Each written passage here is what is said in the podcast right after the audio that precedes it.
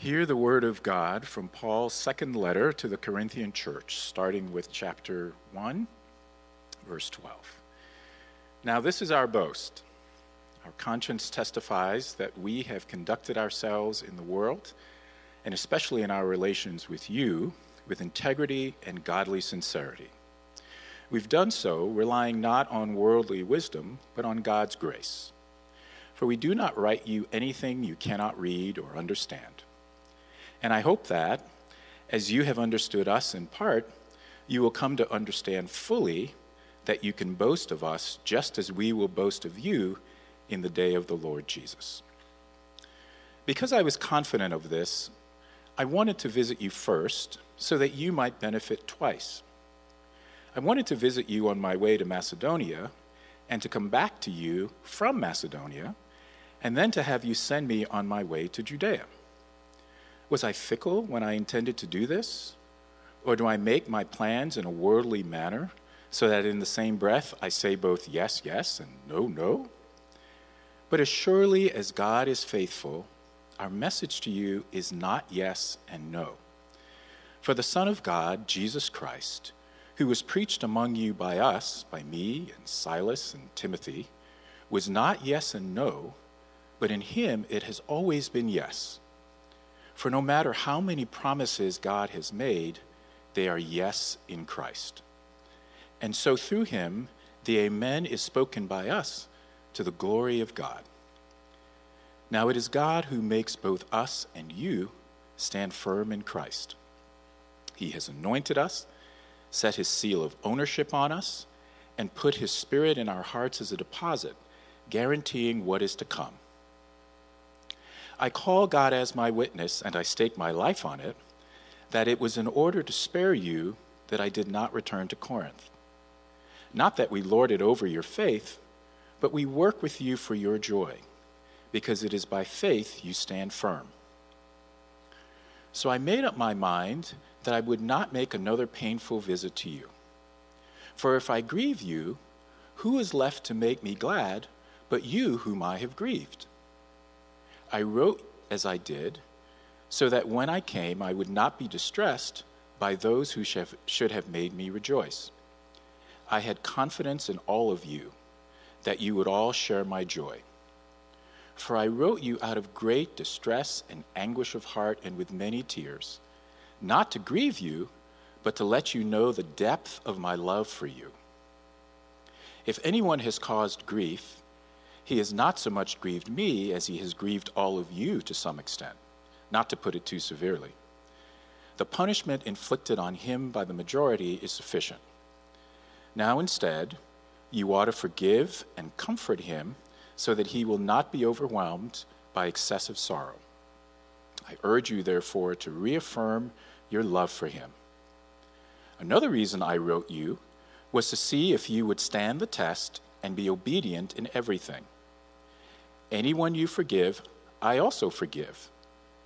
And what I have forgiven, if there was anything to forgive, I have forgiven in the sight of Christ for your sake, in order that Satan might not outwit us. For we are not unaware of his schemes. This is the word of the Lord.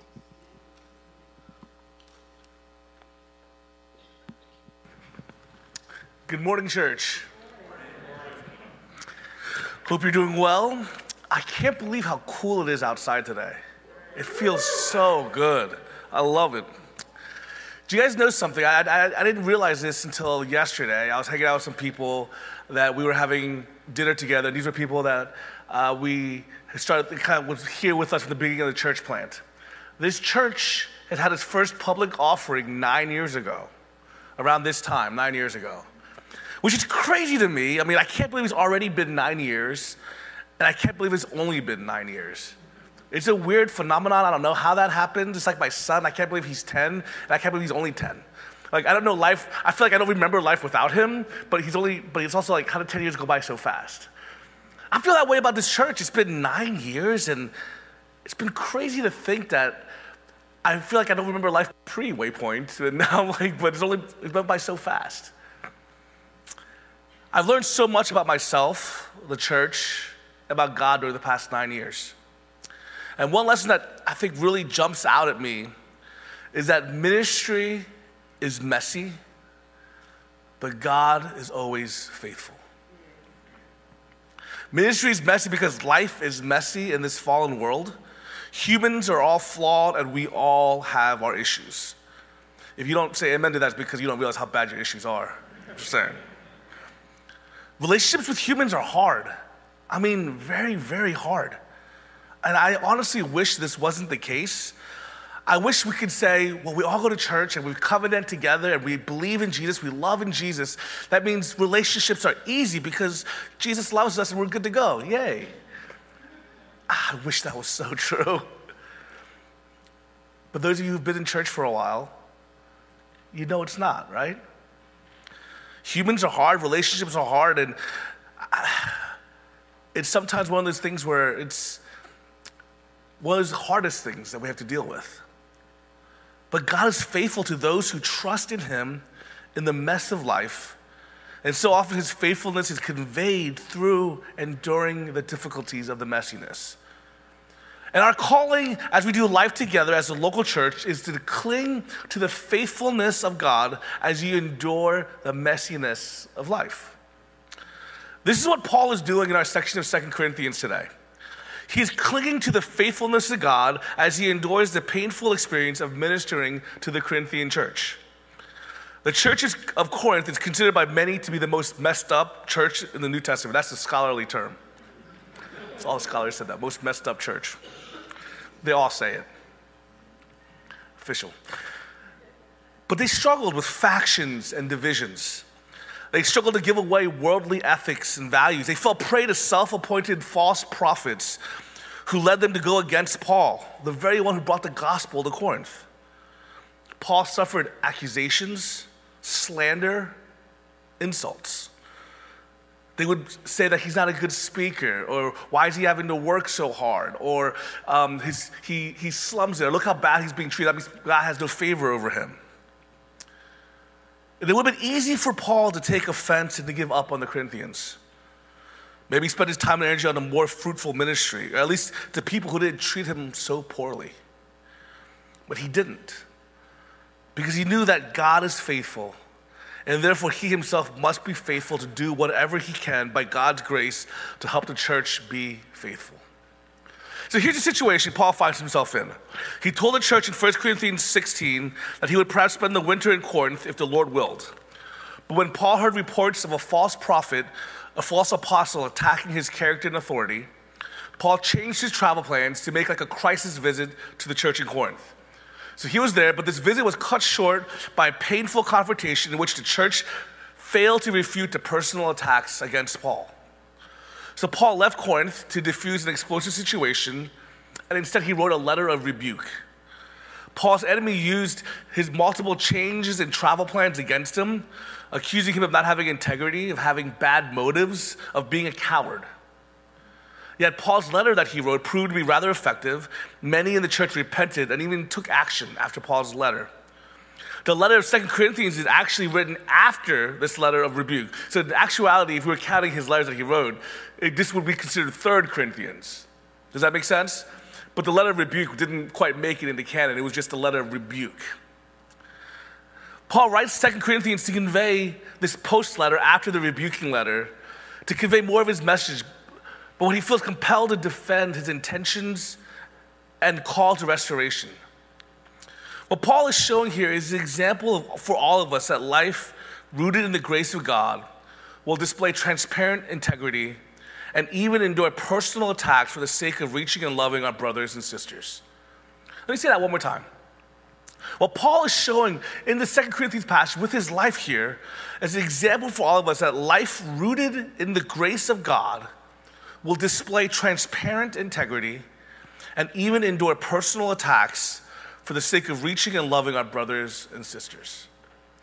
Paul demonstrates faithful leadership amidst a personally painful situation for the sake of true reconciliation and restoration through the gospel.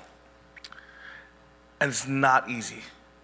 And I'm sure it wasn't easy for Paul, and it's not easy for us to see that as an example. Here's the thing. In your life, someone will slander you, will say bad things about you, will have the wrong idea about you. It will happen. If it hasn't happened to you yet, it's probably because you're like five. I'm just kidding. But if you've lived life, it happens. People misunderstand what you said, or maybe you've messed up and you've done things or said things that you shouldn't have said. You will come into situations where you are attacked, your character is questioned, you are persecuted, you are slandered. Jesus said it will happen. And I kind of trust what Jesus says. It may be because you did something, maybe because you, you did nothing. It happens. And for some, this hurts a lot. For some, it hurts more than others. Some of you have this crazy ability to not care what people say about you. That is not me. Some people could be like, I don't care, that person's dumb anyway. Yeah, yeah. Me, on the other hand, I'm like, ow. I have this messed upness, not messed, I don't know, this this this weakness of mine, this this this thing that I have where I'm a, I'm a people pleaser. And I really care. I really do. I really care what people think about me and what they say about me. And when those situations happen, it really, really hurts. I don't know about you. Have you guys been hurt recently? Have you been hurt in the past? Maybe it's a friend of yours who you're like, how do you, how could you think that of me? Maybe it's a brother or a sister. Maybe it's a family member.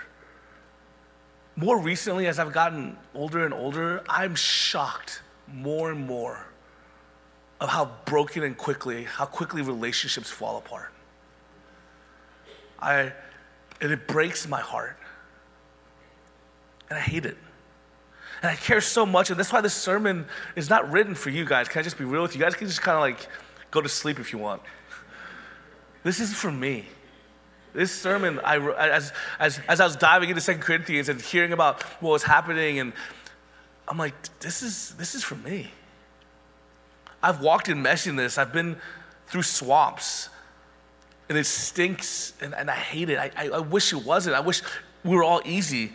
And my temptation at times when it gets difficult with relationships, when my temptation at times when it's hard or people are attacking or they don't understand each other, my temptation is to be like, forget it, it's not worth it. Right? Forget it, it's not worth it. Or maybe my temptation is to fight back. You made me feel horrible, I'll make you feel horrible. Or that's justice, right? You made me feel terrible, let's make you feel terrible. That's justice, isn't it, God? Paul demonstrates something different. Paul shows us four truths to live by that's anchored in God's faithfulness in the midst of messiness. And the first one he t- demonstrates, living a life of integrity and godly sincerity only comes through God's grace alone. If you look at Paul's intent in verses twelve through fourteen, it's to affirm the integrity of his character and conduct as God-honoring because he was being slandered. His reputation was being dragged through the mud. Now, here's the deal, though. Paul is not just trying to recover his personal glory or reputation. He understands that if his, if the messenger is discredited here, then the message of the gospel that he preaches will also be discredited. Now, I'm going to go on a complete side note really quickly here, but how true has that statement been in our culture? We've seen flawed messenger after messenger get discredited, and it harms the message, doesn't it? I've spoken with so many young people, college students, post-grads who, who've turned away, who, who say big statements like, I hate the church, and I, I don't really know if I can do this whole Jesus thing because when I was younger, this is what happened to me. Have you guys heard that? And it hurts, and it breaks my heart. It is heartbreaking to think that those whom the church and the church leaders have hurt, to see them not walking with the Lord because of the actions and the sinful actions of the fault of the messenger. And really quickly, what I want us to do really quickly is, how do we stop that from happening? How do we fight against that happening here? Can I just tell you the last thing I ever want to happen is ten years from now, our youth and our kids will say, I don't know if I can walk with Jesus because of what happened at Waypoint Church. Do you hear that? I, that would wreck me. How do we stop that from happening? How do we prevent that from happening? I just want to share two really quick things. Is one, we need to teach and show a gospel that shows not how great the messenger is, but how great the mercy and love of Jesus is that he saves even one like us. Can I say that again? Our message that our, we as messengers, and that's not me, I'm talking about we as messengers, is that the gospel is so great, is that not we're great, not that we can put on greatness, not that we can wear the right clothes of greatness, not that we can act and look a certain way, but instead our God is so great, so loving, so merciful that he saves even sinners like me. And we're not perfect, but his love is so good. Number two, we need to fall deeper in love with Jesus every day. We need to be a church and a body that cares more and treasures more, treasures Jesus more than it treasures programs or numbers or appearances or material wealth or, or worldly possessions, whatever it may be, that we just treasure Jesus more.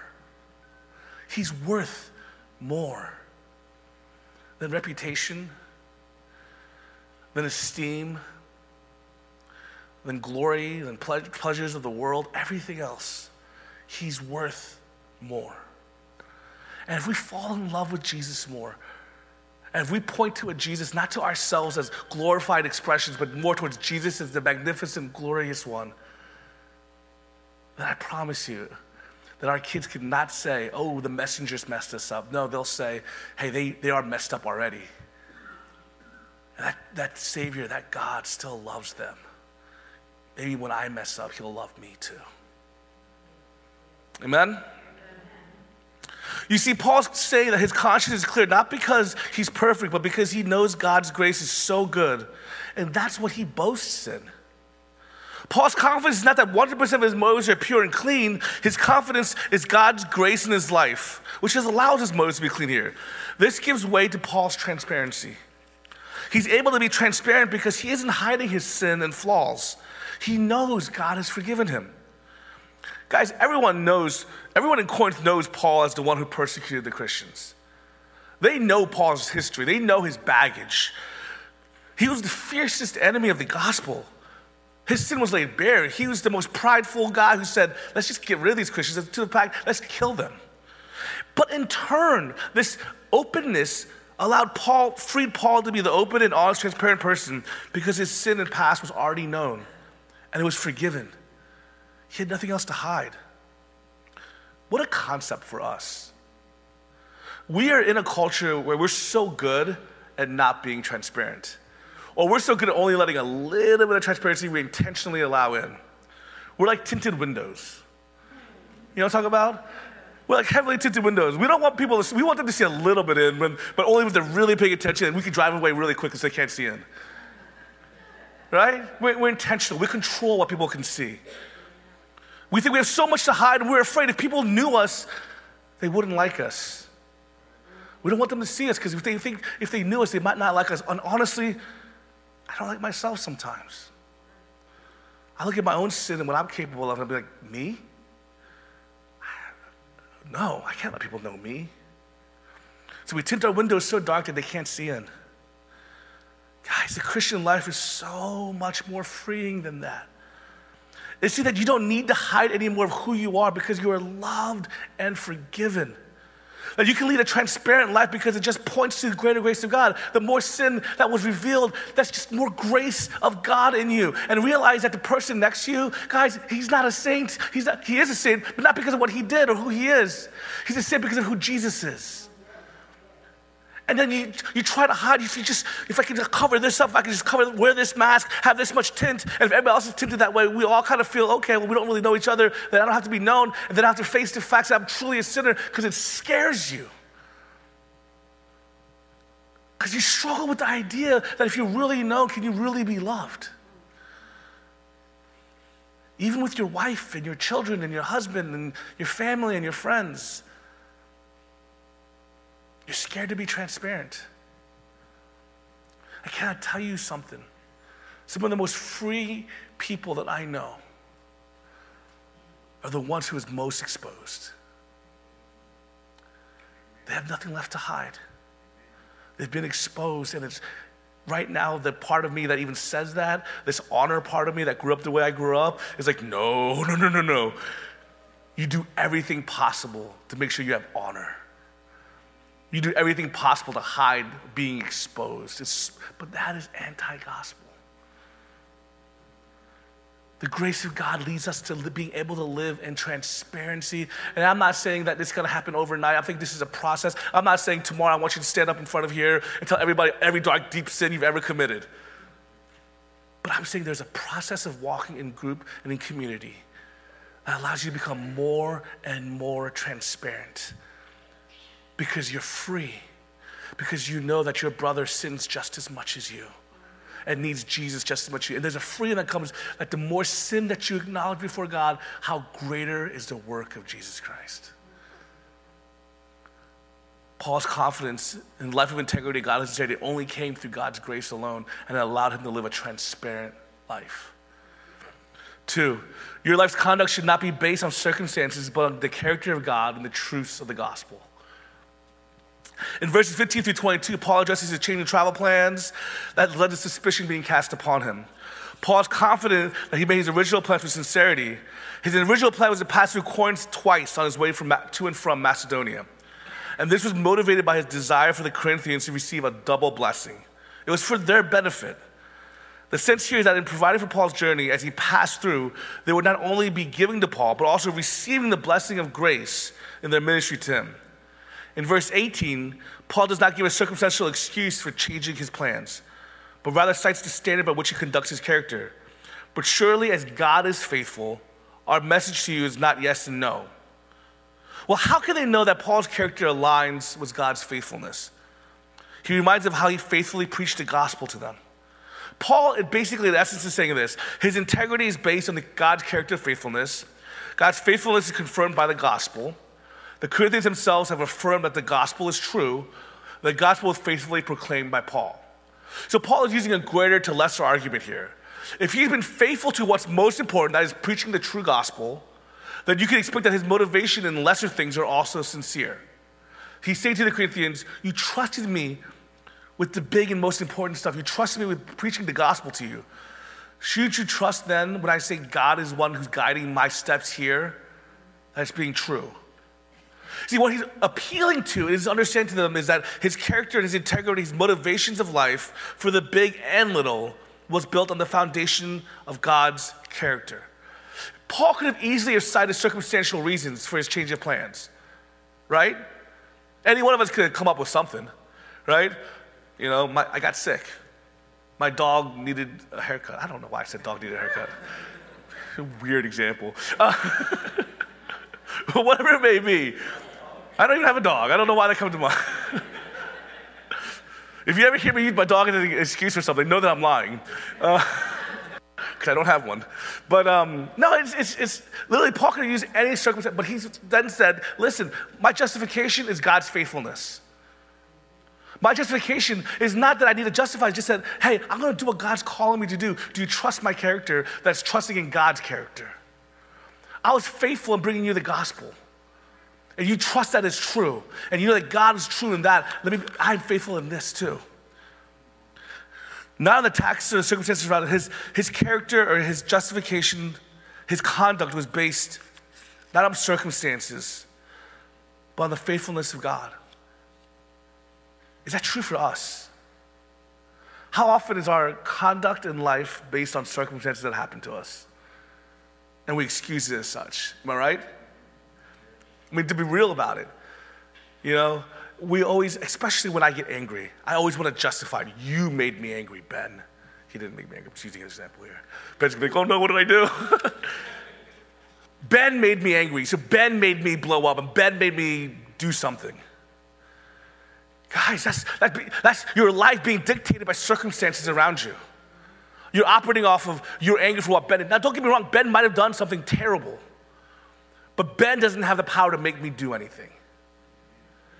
Here's the thing. If you're rooted in the character, if your actions in life is rooted in the character and faithfulness of God, that it's not dependent on this, the, the circumstances that happen in the world around us, that toss, they would be tossed around like waves in the uh, ship in the sea. But if our character and our conduct is based on the faithfulness and the character of who God is, then it sustains and stays true. He rooted his behavior and integrity on the faithfulness of God. Number three, love warn, warns of the judgment of sin and calls for repentance for the sake of restoration. In one twenty-three through twenty-four, Paul addresses his second change of travel plans and clarifies his motivation for not returning to Corinth the second time. Paul's reason for not returning in, in person after leaving in the midst of conflict was not because he was a coward or even because he was angry. He was rather motivated by mercy. He did it to spare them. It seems that the situation was so severe that a personal confrontation could have ended in judgment. That is, Paul would have been forced to exercise forceful discipline in the situation. But that wasn't Paul's desire. He wanted to work with them for their joy so that they could be established in their faith. So instead of returning to Corinth in person, Paul wrote a letter of rebuke, believing that it would be more effective. Paul's approach to sinning believers, his sinning brothers and sisters, is very helpful for us today. And here's what he does. Here's what here's his approach. One, Paul's behavior and attitude were an act of mercy. He did things to spare them. Guys, if a brother or sister sins against you now, is that your first motivation? Do you want to spare them? Do you want to come to them with mercy? Often it's with anger, isn't it? If somebody sins against you, often your first instinct is lash back, fight in anger. Two, Paul's heart was characterized by grief rather than sinful anger. And that's the one that really, really gets me. I don't know why it has that thing up there. Hello, play. His grief, characterized by grief rather than sinful anger. And guys, that's where I would pray. I, I hope my heart gets cultivated in that way. Because I'm one of those guys that like, well, well Jesus flipped over t- temple tables and he got angry too. So see, that's why I'm allowed to get angry, huh? Nah. Grief first. When Ben sins against me, I keep on using you there, Ben. Sorry, buddy. You're right there. I can't help it. When Ben sins against me, my desire should not be first. Let me smite Ben. You know? This is how I smite. This is how I smite Ben. My, my desire needs to be first. My, my heart instinct needs to be first. Grief that Ben doesn't get the gospel. There is a miscommunication somewhere. My grief, because this is hurting the heart of God. This is disunity in the body. Grief needs to be my first instinct. And that's what happens, I think, when you're walking with, with God and treasuring Christ more every day. That's what happens. Because anger comes when you feel like your rights, right? When you feel like you, what you deserve gets stomped on. But if you live and treasure Christ, that's not what happened. Three. Paul's goal was to restore their mutual joy.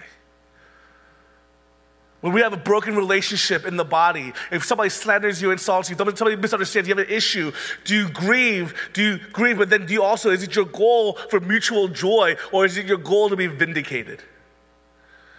Is it your goal to be proven right? You know, I liken almost every conflict I have to more like a courtroom scenario. I've been watching way too much of Suits lately on Netflix. I, I admit that.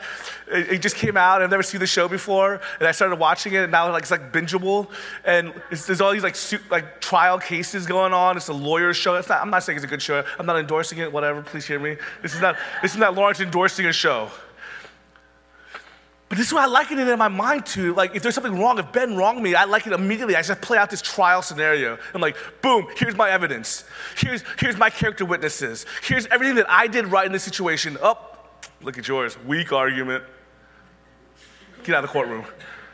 And then I want the judge to come down and be like, that's right, Lawrence, you're good, and smite Ben.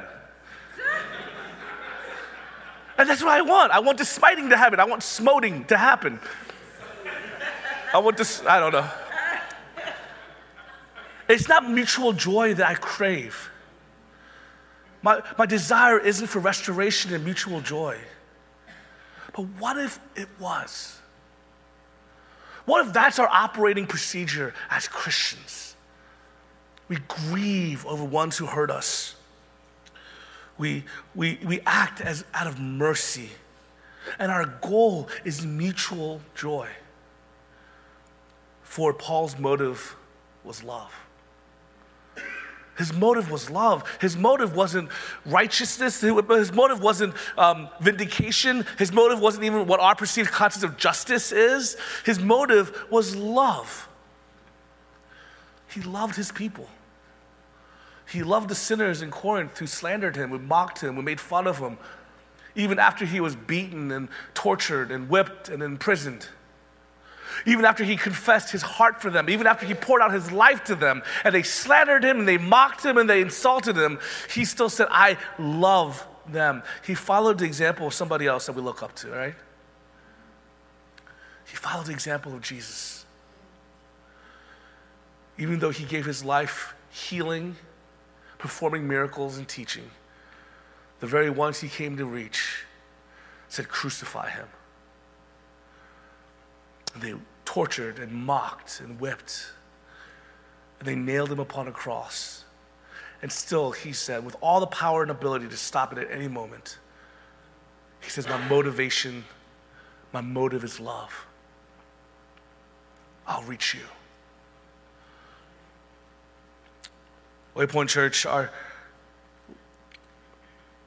our desire for broken relationship is not vindication, it's restoration. Number four, love forgives and restores the repentant. In verses chapter two, verse five through eleven, we see that Paul took up these issues with the Corinthians, not for personal reasons, but because the church was endangered by the opponent's self-serving leadership. It appears from what Paul writes here that the church listened to Paul's call to discipline the leader, and the man himself responded to discipline with repentance. So now Paul is calling the church to show love and extend forgiveness and to restore this person to fellowship. I love the purpose Paul gives to why they must not withhold forgiveness. Verse eleven says this, in order that Satan might not outwit us. What? What does that mean? In order that Satan might not outwit us? The New Living says, so Satan will not outsmart us. I don't get that. What are you talking about here, Paul? So we need to forgive and restore this person so that Satan doesn't outsmart us? Paul is saying, don't let Satan outsmart you or outmaneuver you. Don't let him get... have the advantage on the chessboard. Withholding forgiveness will make you susceptible to the poison of bitterness. Withholding forgiveness will destroy unity in your family, in your friends, in your church. Withholding forgiveness will alienate you from truly understanding your own forgiveness. This is why Paul writes in Ephesians four, in your anger, do not sin. Do not let the sun go down while you are still angry, and do not give the devil a foothold. Clinging to your anger and not forgiving gives the devil a foothold and allows his agenda to go forth. His agenda is disunity, bitterness, hatred, separation, and hurt. I know it isn't easy to forgive sometimes, especially if the hurt was unwarranted, especially if the hurt was heinous and grievous. I know it is so hard to forgive. But forgive we must. We cannot give a foothold over to the enemy. We must individually forgive. We must forgive as a church, and we must seek out restoration. I know I'm not, I'm saying this, and please hear me very well. I know how hard it is to forgive. When Ben said that thing to me, I'm just using his example again. When Ben attacked me, when Ben hurt me, when I did nothing but try to help Ben, when Ben turned people who I loved against me, when Ben dragged my name through the mud, when Ben spit in my face in my attempts at restoration, when all this stuff happened, guys, can I tell you, I know how hard it is to forgive. But forgiveness is not just for Ben. It's to defeat the attacks of the evil one. It's for you.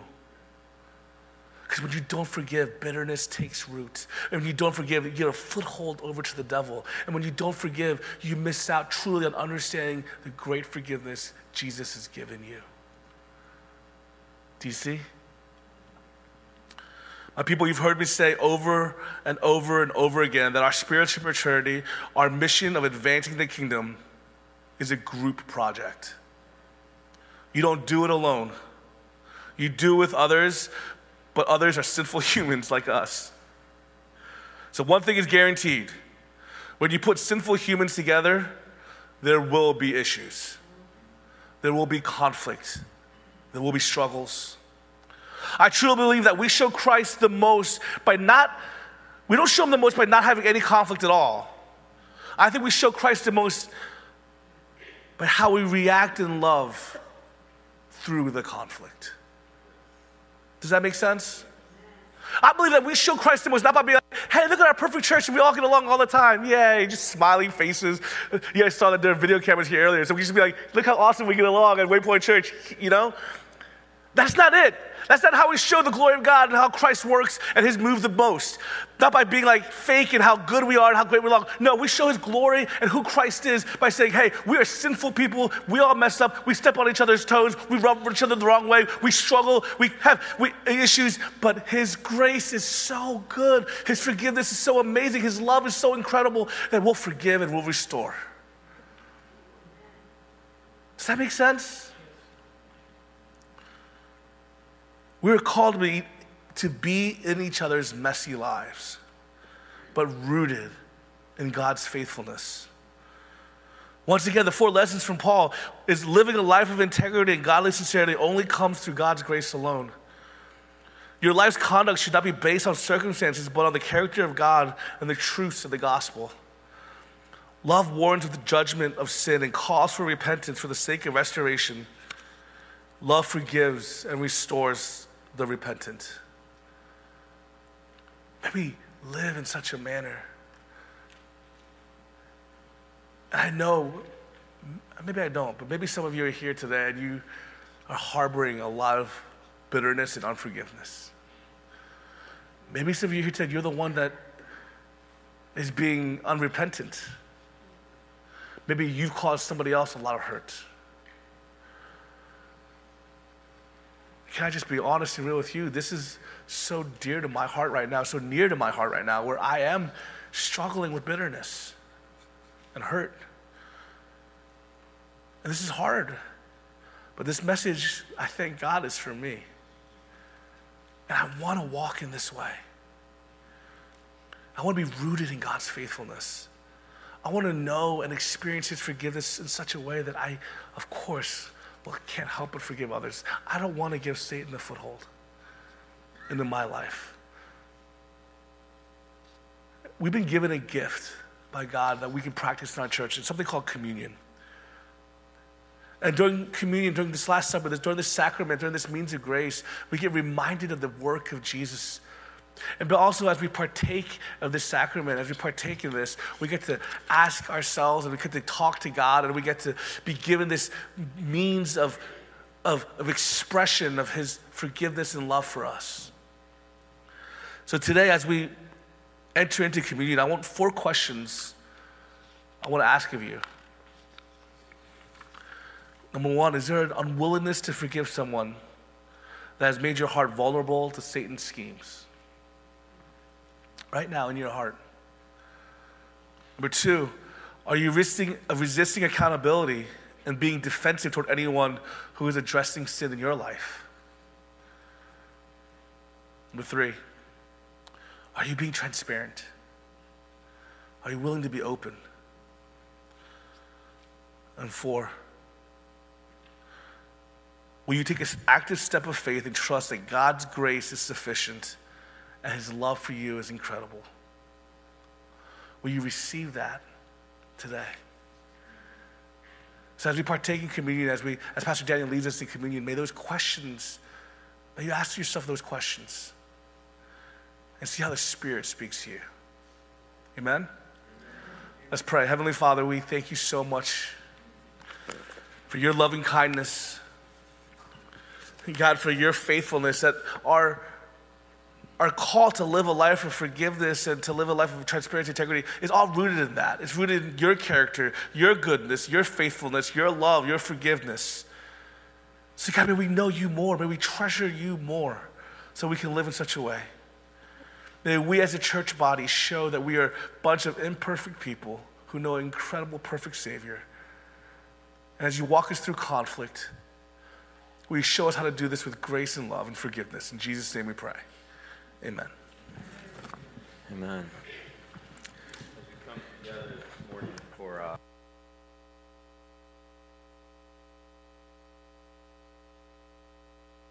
Can you hear me?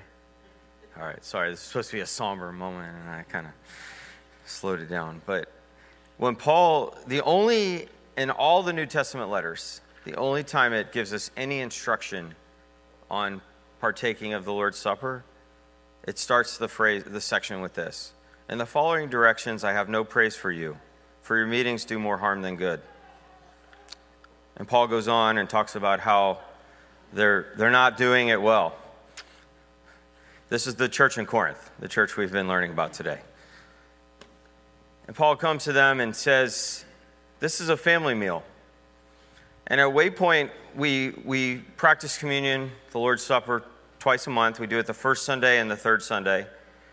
And the first Sunday, we always try to take time to reflect and, and confess our sins to God and accept his forgiveness. The third Sunday, we go back and forth. Sometimes we focus more on the just remembering what Christ did for us. And other times, we talk about the family meal. Because Paul, when when Paul brings this up in First Corinthians eleven, he's talking about the family meal. He's like, this meal was supposed to be a good thing to unite you in Christ, but you've turned it into something else. And and the sermon that Lawrence gave this morning, is the posture of that is we want to be united in Jesus. And in that vein, I'm I'm going to read this passage. I think it should be up on the screen. Um, it's it's John seventeen. This is from the New Living Translation. This is Jesus praying for us, for his disciples at the moment, and then praying for all those who will follow him. I pray that they will be that they will all be one, just as you and I are one, as you are in me, Father, and I am in you. And may they be in us so that the world would believe you sent me. I have given them the glory you gave me, so that they may be one as we are one. Let's not take this statement lightly. He gave us his glory so that we could be one. I am in them, and you are in me. May they experience such perfect unity that the world will know that you sent me and that you love them as much as you love me. Father, I want these whom you have given me to be with me where I am. Then they can see all the glory you gave me because you loved me even before the world began. So let's make that our posture as we come to the table. And this table is for us as, as followers of Jesus. If you're a follower of Jesus, this table is for you. And the, today, I just want us to come and remember who we are in Christ. We are a unified body because of what he's done for us. And Paul goes on in that passage that I read earlier that starts off talking about the division and their, their problems in the church. And he says, "For I received from the Lord what I passed on to you. The Lord Jesus, on the night he was betrayed, he took the bread, and when he had given thanks, he broke it, and he said, 'This is my body, which is for you. Do this in remembrance of me.' In the same way, after the, the supper, he took the cup, saying, 'This cup is the new covenant in my blood. Whenever you drink it, in remembrance of me, for whenever you eat this bread and drink this cup, you proclaim the Lord's death until he comes. Everyone ought to examine themselves before they eat of the bread and drink from the cup.'" And in that posture, as Christ's body, I'm going to call the band up and the servers to come up, and then we're going to partake.